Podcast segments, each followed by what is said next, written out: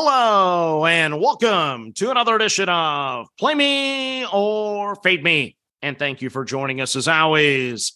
Well, what else can go wrong for me this week? I had the electrical issues to start the week. Then my kids miss a day of school because of the blizzard.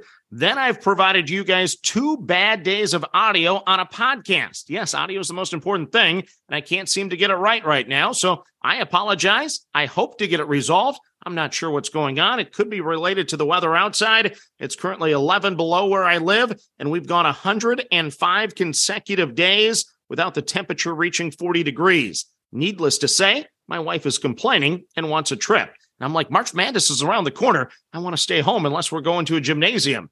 And then my picks are ice cold. So if you're fading me right now, congrats to you. You're making some money. When I look at Thursday, it's an odd situation, though. I regret the results but I actually don't regret the handicap. Illinois outscored Northwestern 47 to 25 in the second half, and they won the basketball game. If they were good enough to do that, the minus five, I think, was the right side. I just got it wrong, of course, because Northwestern played great defense in the first half. Then Mr. Buie, he was unbelievable for the first 20 minutes of basketball. Then Tennessee Tech, I believe they started seven of eight on three pointers.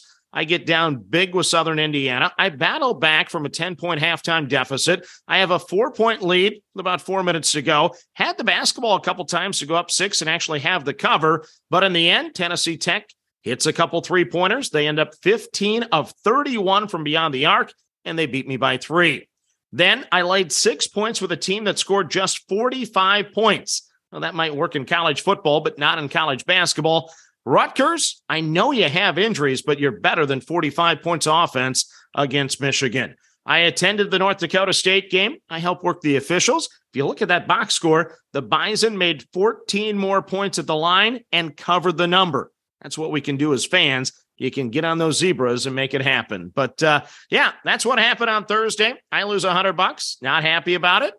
Um, yeah, that's all we can do though. I didn't feel terrible about the handicap. We're going to get back at it today, and I know we will turn the ship around at some point. Major League Baseball spring training actually starts today. So, pretty soon, we're going to bet on pitchers over hitters. Can't wait for that. So, now let's start the basketball card, though. We start in the Mountain West. It is Nevada minus the two and a half at Fresno State. So this game brings back some fond memories for me. A couple weeks back when I was running hot, remember I did have a good streak, by the way. I had Nevada minus the nine, and the game was tied with about six minutes to go. Nevada's largest lead had been just five points. They ended up winning the game by 11 and covered for me. I had no reason to win the game, but I did. That's how good it can be at times. Fresno is looking to play spoiler. They're three and three over their last six games. They're six and ten in the Mountain West. They're ten and seventeen overall. Both teams play very good defense, but offensive efficiency, well, that's a different story. Nevada ranks 39th in the country. Fresno State ranks 247th. Nevada's expected starting point guard coming into the season actually finally made his debut this week against San Jose State. He had limited minutes, Second game back, though, should be much better for everyone on the floor. Fresno State is just six and six at home this year. I actually think Nevada's peaking at the right time. They put together a 10 nothing and 14 to 4 run against San Jose State in the second half. I think that momentum will carry over in this one. So give me the Wolfpack of Nevada minus the two and a half at Fresno State. Next up, we go to the Big East. It's Seton Hall plus the one and a half against Xavier. So after a 17 and 4 start, Xavier's 3 and 4 over the last 7 games, most of which have been without Mr. Freemantle. So the last 3 losses have been by 2 at Butler, 1 at Marquette and 1 against Villanova. Heartbreak hotel for the Musketeers. They still have plenty of talent on this team to get the job done. Xavier won the first meeting, 73 70, in a close competitive game throughout. You know, I love sellout crowds, and you know, I love giveaways. If anyone attends this game and doesn't want their reversible bucket hat, please let me know. I need one of those for the golf course this summer. The second leading scorer for Seton Hall left with an injury after just seven minutes against UConn. His status is unknown for the game. Since beating UConn back on January the 18th, the Hall is just four and four with their wins over Butler, St. John's, DePaul, and Georgetown. That scares me because those four teams are at the little kids table this year. Xavier has the 11th best offensive efficiency. Seton Hall has the 13th best defensive efficiency. Both teams have lost three of four games. I can make a much stronger case for Xavier. They're nine and six against top 50 teams. Seton Hall is just three and 10. But you know what? It's bucket hat night. You don't give away 4,000 hats to people to toss on the court unless you believe you're going to win the game. So the Pirates are believers. So am I. I'm on Seton Hall plus the one and a half against Xavier.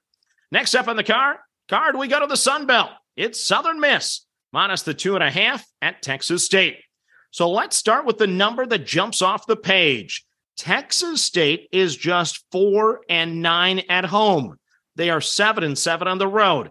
Just don't see that very often. Southern Miss is tied for the top spot in the Sun Belt at 13 and 4. They're 24 and 6 overall. They're 7 and 6 on the road, and they're coming in off a loss. I always like good teams coming off a loss. The Golden Eagles score nine more points per game. They give up 2.1 fewer points per game. They shoot better. They rebound better. They have nine more assists, and they rank 100 spots better in both offensive and defensive efficiency. Southern Miss won the first game by nine, which was their largest lead of the game, by the way. Crazy stat Texas State had 16 offensive rebounds in that game. I expect the Golden Eagles to be much better this time around. So I'm going to lay the two and a half with Southern Miss at Texas State. Then the final game of the card for you is also in the Sun Belt. It's Marshall minus the three at Old Dominion. So great moments are created from great opportunities. Old Dominion has an opportunity to beat the conference leader in back to back games. They upset Southern Miss earlier this week, and now they get Marshall. ODU is 10 and 7 in the Sun Belt. They're 11 and 4 at home, and they've won five of their last six basketball games. Marshall, on the other hand, they won the first meeting by eight, with ODU turning it over 18 times. Marshall is red hot, 24 and 6 overall, 13 and 4 in the conference, 9 and 4 on the road, and winners of five consecutive games. This is it, though. It's the last game of the regular season in the Sun Belt. The last time that Marshall won a conference championship in basketball, a man by the name of Ronald Reagan was our president. Gasoline was under 96 cents a gallon, and you could actually buy a steak at a restaurant for $2.99. It's time for Marshall to win. I'm going to take the Thundering Herd minus the three at Old Dominion. So let's recap your card for a Friday. It better be a bounce back day. I need a winner. I'm on Nevada minus the two and a half at Fresno State. I'm on Seton Hall plus the one and a half against Xavier. I'm on Southern Miss minus the two and a half at Texas State.